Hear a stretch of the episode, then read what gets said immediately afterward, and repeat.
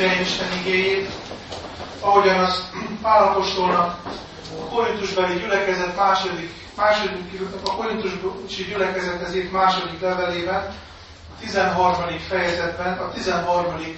versben, a levél utolsó mondatában írja.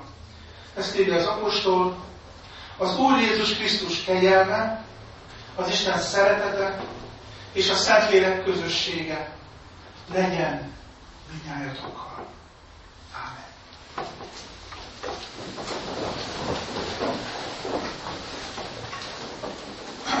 Még egyszer nagy örömmel, sok szeretettel köszöntöm a testvéreket az Isten tiszteleten. Tényleg öröm és megtiszteltetés számomra, hogy útból itt szolgálhatok a testvérek úti gyülekezetben. Tíz évvel ezelőtti élmények is most megelevenednek a szívemben, és örülök, hogy most itt eh, vagyok a testvérekkel, és adhatunk az elmúlt tíz esztendőért. A nagy egyházi ünnepek a múlt héten befejeződtek. Karácsony, húsvét és pünköst. Ez a három nagy ünnep most már így az egyházi évben a hátunk mögött van.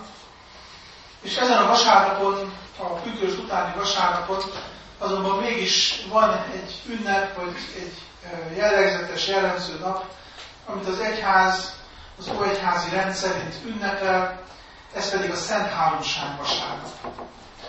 Karácsony, húsvét és pünkös után, ahol az Atya ajándékozó szeretetét, Jézus megváltását és a Szentlélek áradását ünnepeltük, szinte kicsit összefoglalóan is megállunk a Szent Háromság Isten előtt.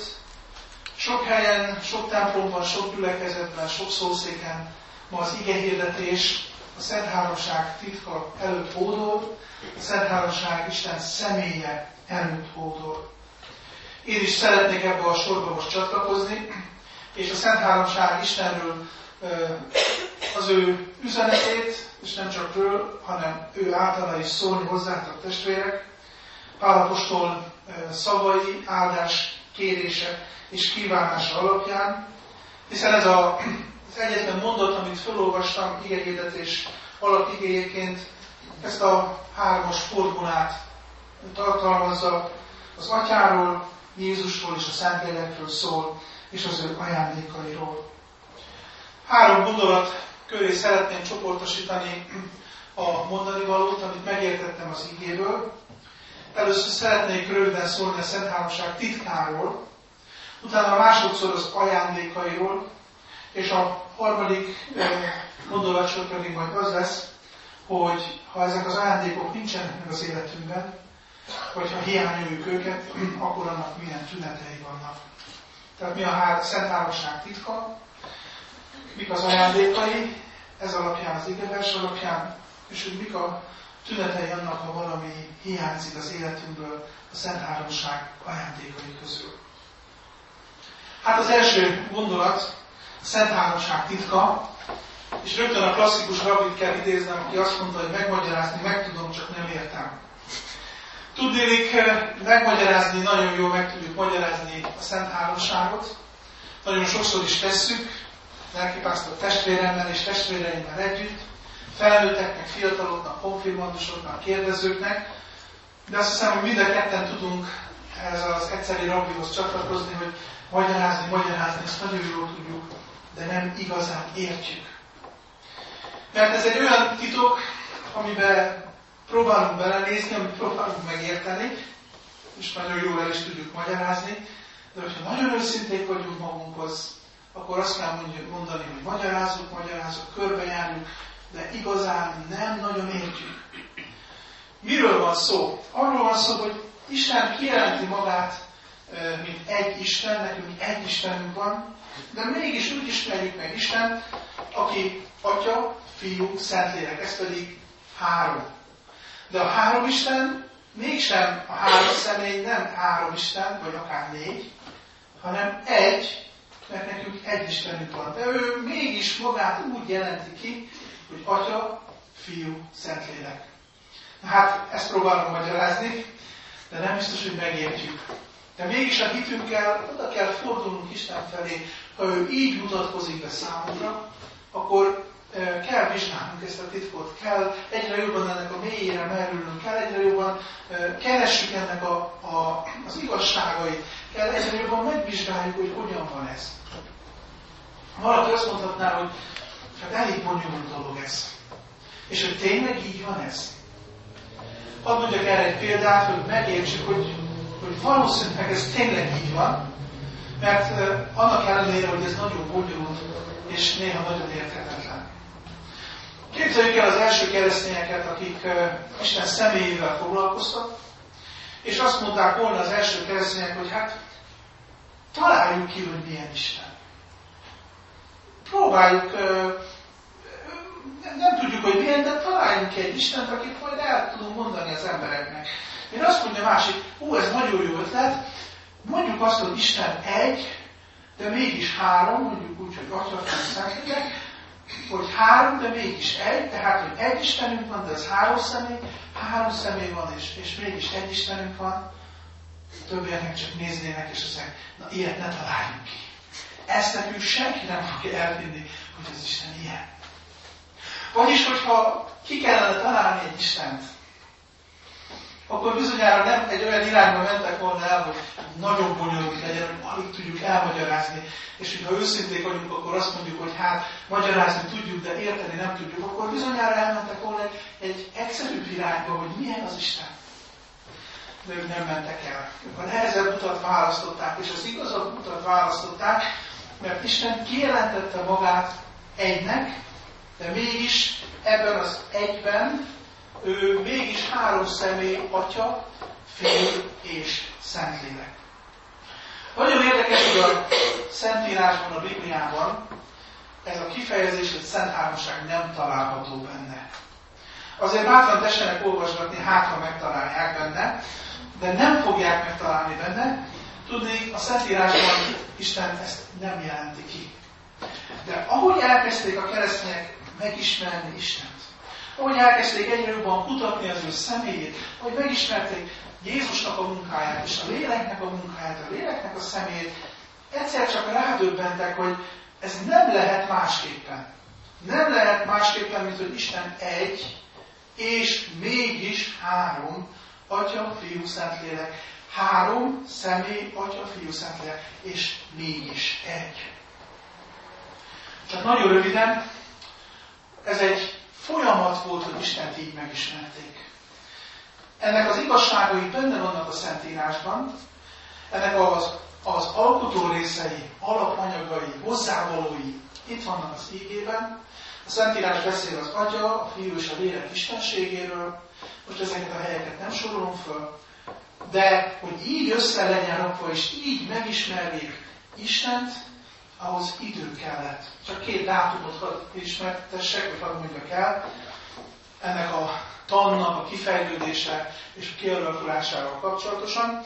Az első dátum Krisztus után 200-as évek, ahol Tertullianus egyházatja volt az, aki nagyon részletesen foglalkozott a Szent Háromság tannal, és ő volt az első, a legjobb tudásom szerint, aki kimondta, hogy, hogy aki leírta és megfogalmazta azt, hogy Szent Háromság. És még egy száz év kellett ahhoz, hogy egy, a Nice, a konstantinápolyi hitvallás megírása és elfogadásakor 325-ben az egyház hitvallásával váljon ez. Tehát majdnem 300 esztendő alatt döbbent rá a keresztény közösség, hogy milyen Isten.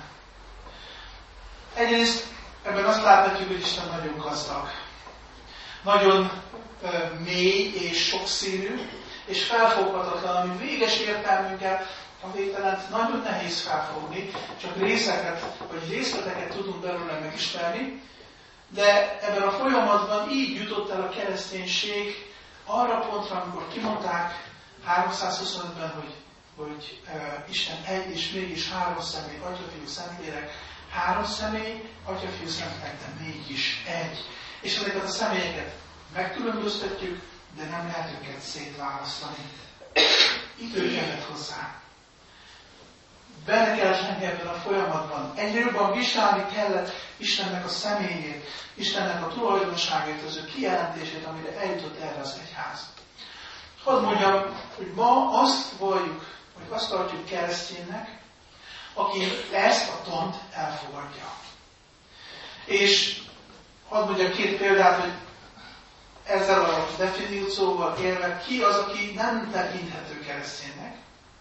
Az egyik a Jehova tanúi, akik Jézus istenségét és a Szentlélek istenségét nem fogadják el.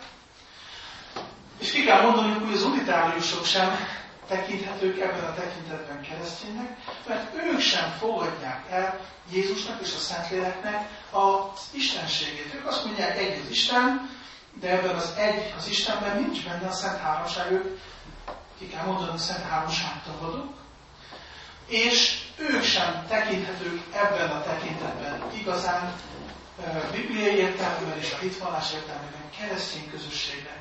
De a világon nagyon sok keresztény közösség van, a keleti és a nyugati egyház kis különbséggel ugyanezt hiszi a Szent Háromságról, és a protestáns felekezetek is mind Szent Háromság Istenben hisznek, hiszünk, aki egy és mégis három, három és mégis egy.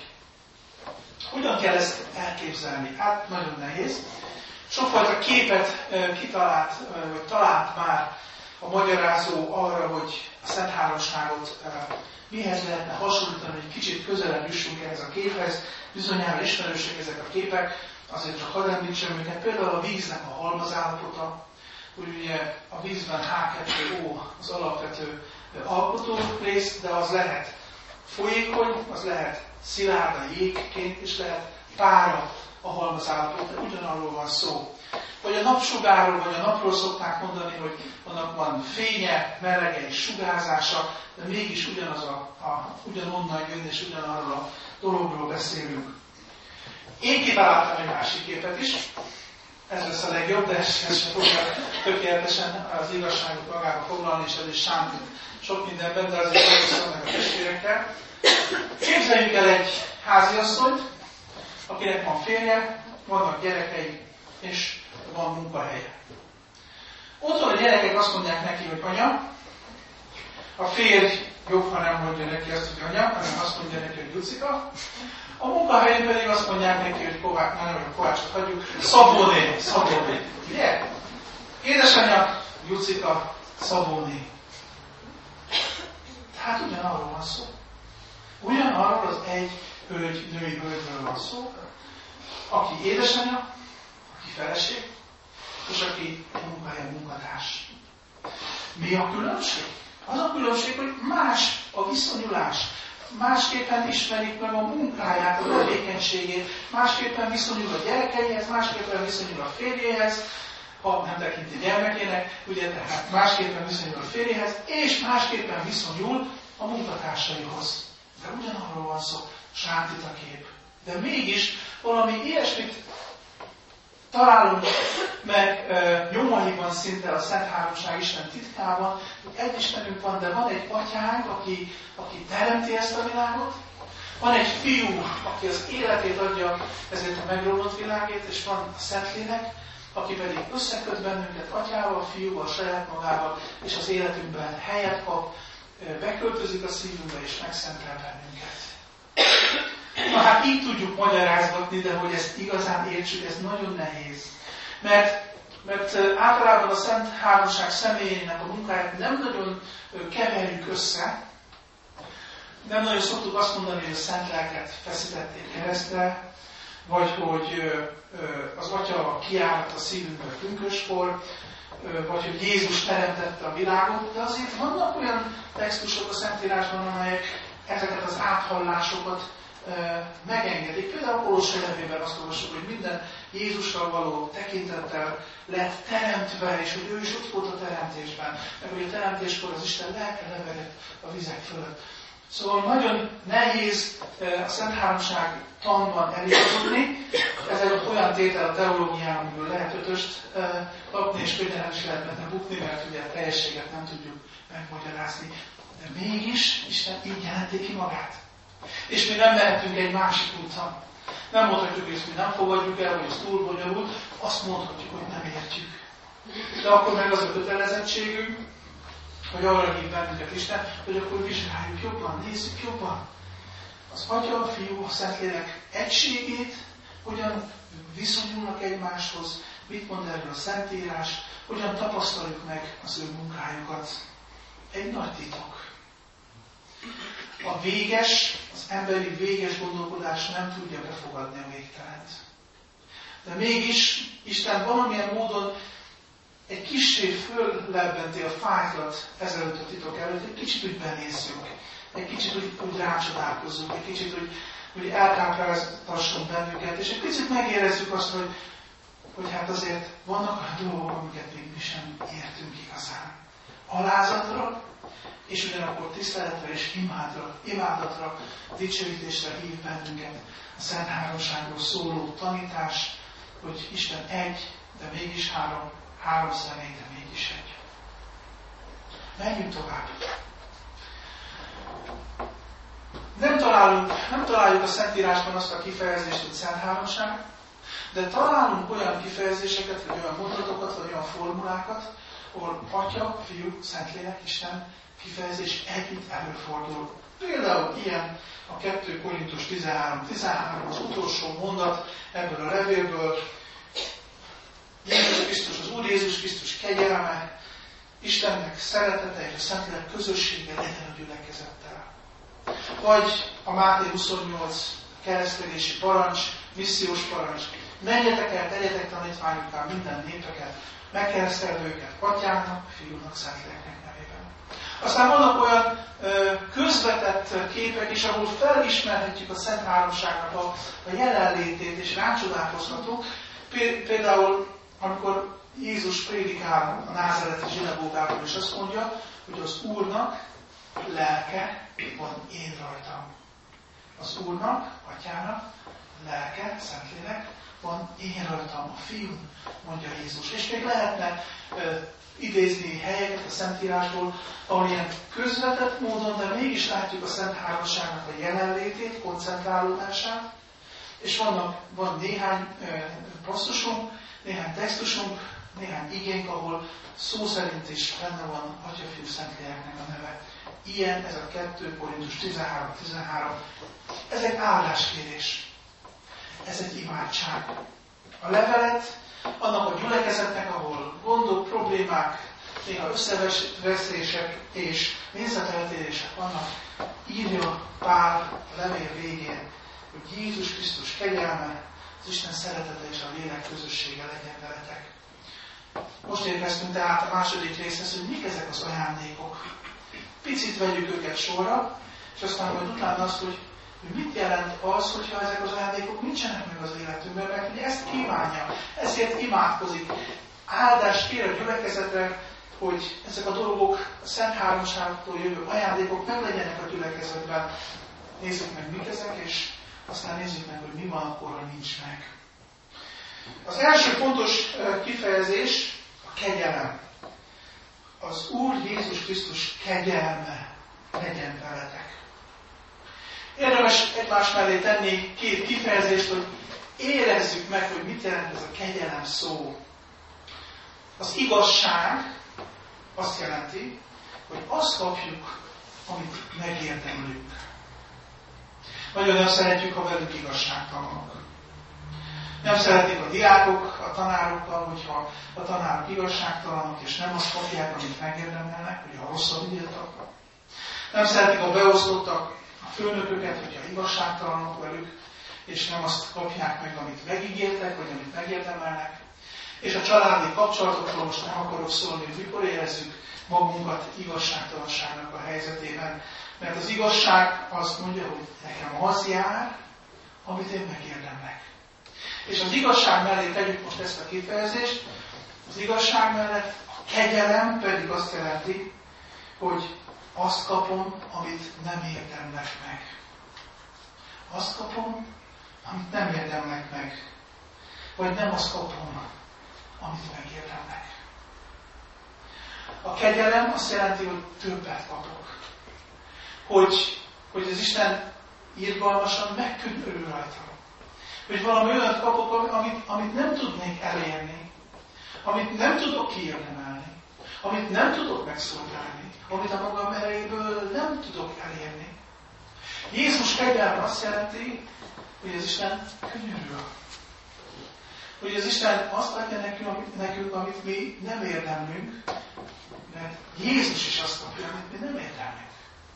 Amit, bocsánat, amit ő nem érdemel. A kereszten Jézus azt kapja, amit ő nem érdemel, azért, hogy mi se azt kapjuk, amit mi érdemlünk. Mit jelent a szeretet? Ugye így van a kifejezés, Jézus Krisztus kegyelme, az Atya szeretete, a Szentlélek közössége. Mit jelent a szeretet? Kovács Gergely nagy tiszteletről biztos elmondtam már nagyon sokszor, hogy a, a görög e, nyelven több szó van a szeretetre, csak hadd idézzem fel azokat a prédikációit, amikben ezek elhangoztak. Ugye legalább három szót e, ismer a görög nyelv a szeretetre, az eroszt, a filoszt és az agapét. Az erosz egy önző szeretet, ami azt jelenti, hogy e, én szeretek valamit, de tulajdonképpen én vagyok a fontos ebben a dologban. Az a lényeg, hogy nekem jó legyen, és én itt szerethetek különböző dolgokat. Nyolcszorás Isten tiszteleten a töltött káposztát hoztam föl például erre. Én szeretem a töltött káposztát is, de az nem jó a töltött káposztának, ez csak nekem jó. A filosz az egy kölcsönös szeretet. A filosz azt jelenti, hogy én szeretek valakit, és ő elvárom tőle, hogy ő szeressen engem viszont. Ha valaki szeret engem, akkor talán képes vagyok őt is szeretni, és ha valaki engem nem szeret, akkor tőlem ne várja senki, hogy én szeressem őt. Ez egy ilyen kölcsönös dolog. Jó, mint a korábban. Mert az csak nekem jó, és a másiknak pusztító, az csak engem szolgál. De a harmadik kifejezés a görögnek az agapé. És ezt a kifejezést használja itt a görög szöveg, és a legtöbbször, amikor az Isten szeretetéről beszél, akkor az agapét használja, ami azt jelenti, hogy elfogadlak úgy, ahogyan vagy. Úgy szeretlek, ahogy vagy, amilyen vagy. És kész vagyok bármit megtenni érted. Nagy különbség töltött káposztás szeretet, vagy a kölcsönösen el, egymás felé elvárással forduló szeretethez képest, én nem várok el tőled semmit. Nem kell semmit tenned azért, hogy én szeresselek. A kis ujjadat sem kell megmozdítani azért, hogy én elfogadjalak téged. Amikor kegyelmet, a kegyelem megtapasztalását, és a szeretet megtapasztalását kívánja Pál a gyülekezet számára, akkor ezt akarja velük megértetni, hogy hatalmasan gazdag ajándékai vannak az Istennek hatalmasan gazdag ajándékokkal akarja megajándékozni a gyülekezetet. Milyen nagyszerű dolog, hogy nem azt kapom, amit érdemlek. És milyen nagyszerű dolog, hogy valaki úgy fordul felé, hogy nem vár tőlem semmit, hanem ahogy vagyok, amilyen vagyok, úgy elfogad engem. És a harmadik kifejezés a Szent, Szent Háromság ajándékai között a közösség, amiről szól az apostol a Szentlélek közössége. A Biblia magyarázói megosztanak, hogy, hogy melyik közösségről van szó, vegyük mind a kettőt, és akkor biztos, hogy nem tévesztjük el az igazságot. Lehet ez a közösség az, amit a Szentlélek az Istennel, amiben közösségben az Istennel összeköt bennünket. Vagyis, hogy megadja azt a, megadja azt a lehetőséget, hogy, hogy megérezzük, megtapasztaljuk Istent. És lehet, az a közösség, ami az Isten lelke közöttünk hoz létre. Ez is egy ajándék. Ez is egy nagyon nagy ajándék, mert ha nem lenne lélek, akkor, akkor nem éreznénk, nem tapasztalhatnánk. Isten egy távoli, személytelen erőnek tűnne csupán, vagy pedig egymás között nem tapasztalnánk meg az Isten lelkének közösséget építő munkáját. Ezek az ajándékok a, a, a kimeríthetetlen, a teljességében megismerhetetlen Szent Háromság Isten tele kézzel érkezik hozzánk. Tele van a keze ajándékokkal. Kegyelemmel, szeretettel, közösséggel. A nagy kérdés, hogy akkor ez mit jelent nekünk? Mit jelent egy keresztény közösségnek, mit jelent az egyháznak, mit jelent a saját életünkben ez? Nézzük úgy, hogy egyenként, hogy ha egyik vagy másik nincs meg az életünkben, akkor, akkor, akkor mit veszítünk el, vagy milyen rossz úton járunk, vagy, vagy mi az, amit megérünk, de nem kellene, vagy mi az a rossz érzés, vagy az a hiány, ami megmutatkozik az életünkben. Mi van akkor, amikor nem értjük, hogy az Isten Jézusban kegyelmezett nekünk?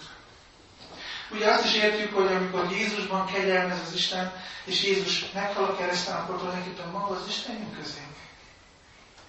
Mert ők egyenlőek.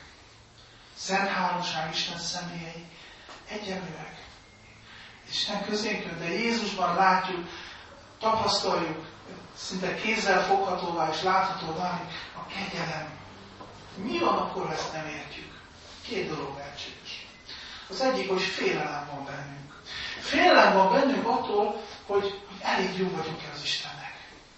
Hogyha az életemet oda teszem az Isten mellé, akkor a mérlegen ez mit fog mutatni? És ha nem tudom, hogy az Isten kegyelmező Isten, hanem inkább csak azt látom, hogy ő igazságos, és elvárásai vannak, akkor egyrészt megjelent a félelem, hogy én kevés vagyok. Én kevés vagyok az Istennek. Ez nagyon rossz érzés, ha valaki így gondolja. Ez a félelem, ez a szorongás van benne, hogy, hogy nem tudtam eleget felmutatni, nem vagyok elég jó, nem tudtam a 100%-ra eljutni, vagy törekedni, de még a 90%-ra sem. És akkor megjelenik egy félelem, egy szorongás, ami, ami nem, ami az örömnek, a felszabadultságnak, a szabadságnak az ellenkező, ellenkező érzése. Nagyon rossz félelemmel élni. Persze a félelem tud bennünket sok mindenre sarkalni, nagyon sok dologra el tud juttatni bennünket a félelem, de ki szeret ezzel a motivációval élni? Ki szeret félelemben élni? Ki szeret ebben a megkötözöttségben élni? Ha nem értjük meg, hogy az Isten Jézusban kegyelmezett, akkor vagy félelem van bennünk, vagy pedig büszkeség. Mert ha nincs bennünk félelem, akkor azt gondoljuk, hogy hú, hát én elég jó ember vagyok. Ugye? Farizeus, vámszedő, Farizeus elég jól el tudta magyarázni, meg tudta magyarázni magának, és el tudta magyarázni Istennek, hogy ő milyen jó fej, hogy ő mennyire e, meg tud állni Isten színet, és nem is olyan, bocsánat, hogy erre mutogatok, szóval nem is olyan, mint az a vámszedő. Benne nem volt félelem, benne büszkeség volt. Én ezt csinálom, azt csinálom, bőtölök, adakozok, és még nem is vagyok olyan, mint az a vámszedő, fért, semmi nyoma nem volt a félelemnek. Mert nem gondoltam volna, hogy neki rajta kegyelmeznie kellene az Istennek. Testvérek, Jézusban látszik igazán az Isten kegyelmező szeretete. És ha ezt értjük, akkor, ha ezt nem értjük, akkor vagy félünk, vagy nagyon túlságosan is büszkék és magabiztosak vagyunk, és magunkban bízunk. Ha viszont megértjük, hogy ez mit jelent, akkor egyszerre vagyunk alázatosak, mert tudjuk, hogy kegyelemből könyörült rajtunk az Isten, és egyszerre lehetünk egyfajta magabiztosságnak a tudatában, hogy, hogy engem az Isten szeret. Hogy az Isten könyörült rajtam, hogy gyermekévé fogadott. De a kettő csak együtt működhet igazán. Mert ha csak az egyik vagy a másik van meg az életünkben, akkor az nem adja meg azt a megfelelő egyensúlyt, balanszt, amire szükség van. De mi van akkor, amikor az Atya szeretete hiányzik az életünkből? Akkor nagyon önzőek leszünk. Akkor nagyon csak saját magunkra figyelünk akkor máshonnan próbáljuk begyűjteni a szeretetet, amire szükségünk van. És hadd mondjak most két mondatot, amit nagyon sokszor el szoktam mondani. Vannak itt, akik Dunáról jöttek, ők már ismerik ezeket a mondatokat. A szeretettel, az Atya szeretetével kapcsolatosan két mondatot kell nagyon-nagyon megjegyeznünk. És ha csak ezt erre emlékszünk, és ezt el tudjuk vinni magunkkal, akkor bizonyára valamilyen módon meggazdagított bennünket az Isten. Mi a két mondat? Nem tehetek semmit azért, hogy az Isten jobban szeressen, mint ahogyan most, ebben a pillanatban szeret engem. Nem tehetek semmit sem azért, hogy az Isten jobban szeressen. Hadd hívjalak arra, hogy próbáld megérezni ezt az érzést most, hogy ahogy itt vagy, az örömeiddel, a fájdalmaiddal, a nehézségeiddel, a bűneiddel, a lelkismeret fogadásoddal, a félelmeddel, a reménytelenségeddel, vagy éppen a betegségeddel. Ahogy itt vagy, ahogy most itt vagy, ahogy most itt érzed magad, ahogy itt, itt vagy ebben a gyülekezetben, és itt van Isten, itt vagy Isten előtt, az Isten nem tud jobban szeretni, mert a tökéletes szeretetével szeret téged. Nem tehetsz érte semmit. Semmit. Még egyszer mondom, semmit nem tehetsz érte, hogy jobban szeressen az Isten. Mit tehet egy gyermek a szülővel szemben, hogy jobban szeresse a gyermek? Ideális esetben semmit. A szülő jobban szeresse a gyermeket. Mit tehet Semmit a szülő szereti. Ha ilyen, ha olyan. Ha rossz, ha jó. Ha ötös rossz, ha egyes rossz. Szereti. De Istennél ez tökéletes. Teljes módon megvan. Ez az egyik mondat. Semmit nem tehetsz azért, hogy az Isten jobban szeressen. És a most mondod másik fele, semmit nem tehetsz azért, hogy az Isten kevésbé szeressen. Bármit tettél, bármiben vagy, és bármit fogsz tenni, az Isten ugyanúgy szeret. Az ő szeretete nem fog megváltozni. Az, az nem változik. Persze ennek vannak következményei. Mert ha valaki rádöbben erre a szeretetre, akkor ezzel nem akar visszajönni. Aki el, megérzi az elfogadást, akkor az, az akar változni. Ha, ha valakinek átjárja az életet ez a, ez a csodálatos szeretet, annak mozdulni fog az élete egyértelmű. De ne felejtsük el, hogy az Atya szeretete olyan, hogy azért nem tehetünk semmit, hogy nagyobb lehet, legyen és nem tudatunk semmit, hogy azt elveszítsük. És mit jelent a lélek közössége? Mit jelent a lélek közössége nélkül élni? Olyanok lenni, mint amikor van egy mobiltelefonunk, de az nem akar megszólalni. Hogy így mondjam, ha nincs térerő. Néha az ember életben az nagyon jó. Jaj, de jó, itt senki nem fog engem fölhívni. Vannak ilyen érzések. De általában, amikor a telefont használni akarjuk, és nem tudunk vele, akkor nagyon bosszusak vagyunk, hogy hát miért nem működik. Azt mondja Pál, azt kívánja, hogy a lélek közössége, szentlélek közössége legyen a gyülekezettel. És az azt jelenti, hogy összekapcsolódunk Istennel. Hogy megérint az Isten. Hogy érzem a vonzását az Istennek hogy tudok időt és teret engedni az életemben a vele való beszélgetésnek. Hogy meg tudok állni, mielőtt elindulok. Hogy elérhetővé válok az Isten számára. És ha ez nincs meg, akkor lehet egy hiányérzetű. Akkor azt érezhetjük, hogy ki vagyunk valamiből zárva. Ha nincs térelő, akkor senki nem fog felhívni, akkor, akkor, akkor elszakadok akkor, akkor, akkor olyan, olyan különösen érezhetem magamat, hogy én nem érdeklek senkit. Akkor jön meg a térerő, amikor kész vagyok megállni, amikor kész vagyok minden elé oda helyezni az Isten kapcsolatomat. És amikor tudom engedni azt, hogy az Isten elérjen engem, bekapcsolom a telefonomat, és engedem, hogy az Isten beszéljen hozzá. tele kézzel, ajándékokkal jön hozzánk az Isten. Atya, Fiú, Szentlélek. És ennek a gyülekezetnek is ezeket az ajándékokat akarja adni.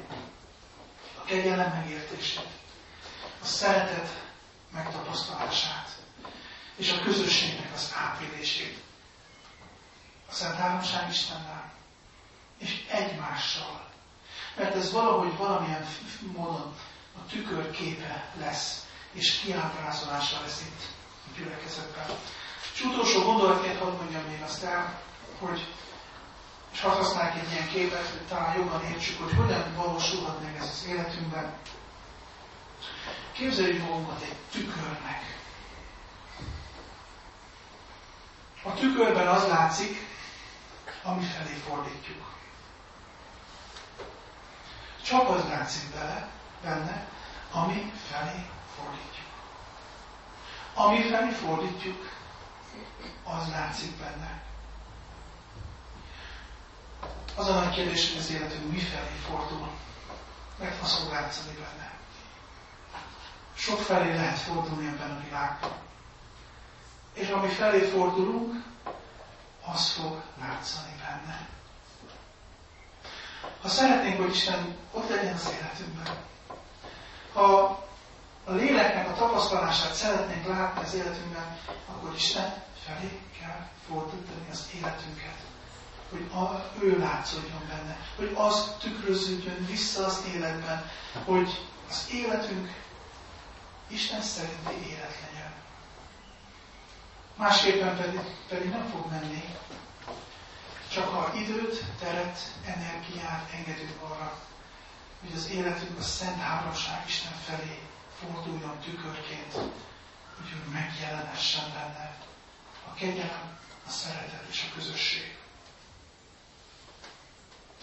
Kedves testvérek, utolsó gondolat, hálaadásra gyűltünk egybe.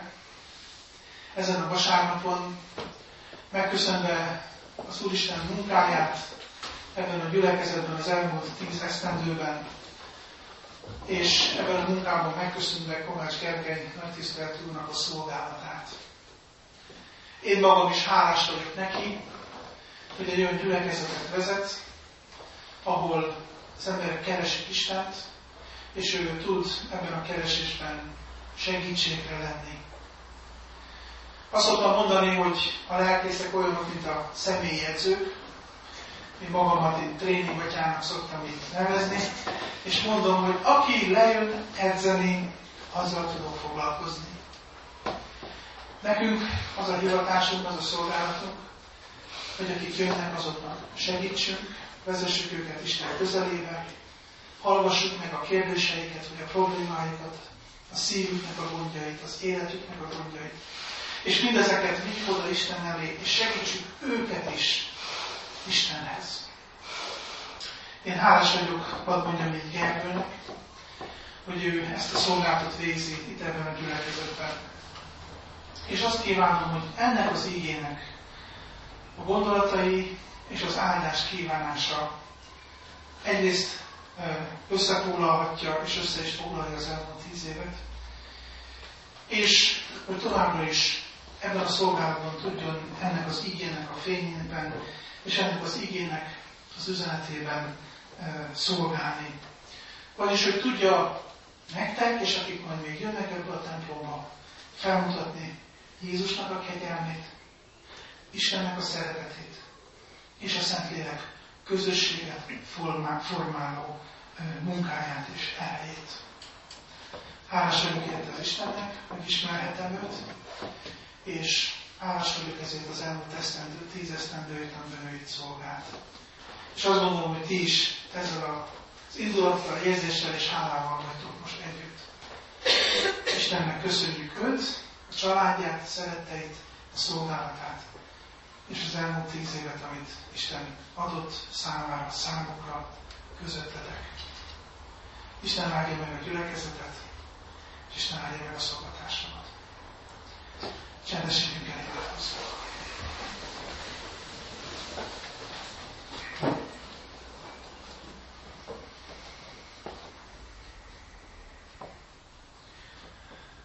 Istenünk, szeretnénk veled tekinteni a te titkaidba, és vágyunk ezután, de hogy egyre jobban beletekintünk, egyre jobban értjük, hogy milyen keveset tudhatunk meg rólad. De mégis köszönjük, hogy a legfontosabbakat tudhatjuk, és ezt kijelentetted számunkra az időben. Saját magadat bemutatod nekünk, olyannak, amilyen vagy valójában, és amilyennek meg akarod mutatni magadat, kegyelmezőnek, szeretőnek, kapcsolatra vágyónak és kapcsolatot kialakítónak. Köszönjük ajándékaidat. És bocsáss meg, hogyha valamelyiket nem akarjuk elfogadni. Ha a félelmünk vagy a büszkeségünk visszatart bennünket attól, hogy elvegyük ezeket az ajándékokat. De köszönjük, hogy Te újból és újból jössz. Újból és újból szólsz. Újból és újból hívogatsz. Most ezen a vasárnapon is bennünket. Tegyük, ha tegyük most le a félelmeinket, hogy mi kevesek lennénk neked. Köszönjük, hogy Jézus megfelelt nekünk a kereszten, és nekünk már nem kell megfelelni neked. Ha tegyük le a büszkeségünket, hogy mi magunk elegek vagyunk neked. Köszönjük, hogy a te elfogadásod az, ami elegendő. És szeretnénk a szívünkben megérezni azt a szeretetet, amely mindenek fölött valós, amely soha nem múlik el. Köszönjük, hogy ezzel jössz közénk, ez jön felőle felénk, hogy ezt nem tudjuk elrontani, hogy ezért nem kell semmit tennünk. Urunk, imádkozunk ezért a gyülekezetért, hogy hűséges, kitartó, alázatos, és mégis a hitben magabiztos emberek közösségévé formálódjon hétről hétre. És különösképpen imádkozunk most a gyülekezet lelkipásztoráért, a családjáért. Kérjük, Urunk, hogy áld meg őket saját magaddal, ajándékaiddal. Ad számunkra világosságot, hogy hogy kell szolgálnak. Ad számunkra szeretetet, ami tőled jön. Ad számunkra erőt, amivel hétről hétre, hónapra hónapra hirdethetik az evangéliumot. Köszönjük, Urunk, hogy a Te elhívásod látszódik egy-egy lelkésznek a szolgálatában. Köszönjük az itteni lelkipásztor elhívását és megtartását ebben a szolgálatban. Kérjük, Urunk, hogy így könyörülj a Te népeden ebben a városban. Azokon az embereken, akik téged keresnek, és azokon, akik még nem keresnek téged. Könyörüljünk ezen a városon, hogy minél többen közelépjenek hozzád, és mi legyünk azok, akik segítjük ezt a közellépést. Kérünk, Atyánk, hallgass meg a mi imádságunkat és háladásunkat fogadtál. Engedd, Urunk, hogy most az elkövetkezendő csendben hadd mondjuk el saját imáinkat, háladásunkat, könyörgésünket.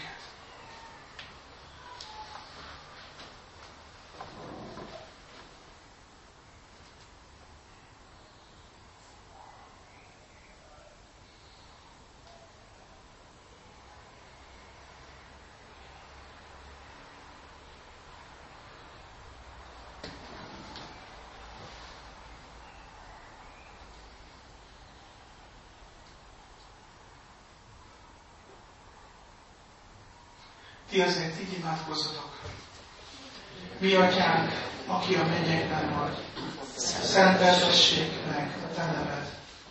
Jöjjön el a te országod. Legyen meg a te akaratod, amint a mennyben, úgy a földön is. Minden napi kenyerünket add meg nékünk ma, és bocsáss meg védkeinket, miképpen mi is megbocsátunk az ellenünk egyezőt és ne védj minket kísértésbe, de szabadíts meg a gonoszszól, mert Tiéd az ország, a hatalom és a dicsőség, mind örökké. Ámen. Testvérek, nemzetünkért imádkozunk fennállni.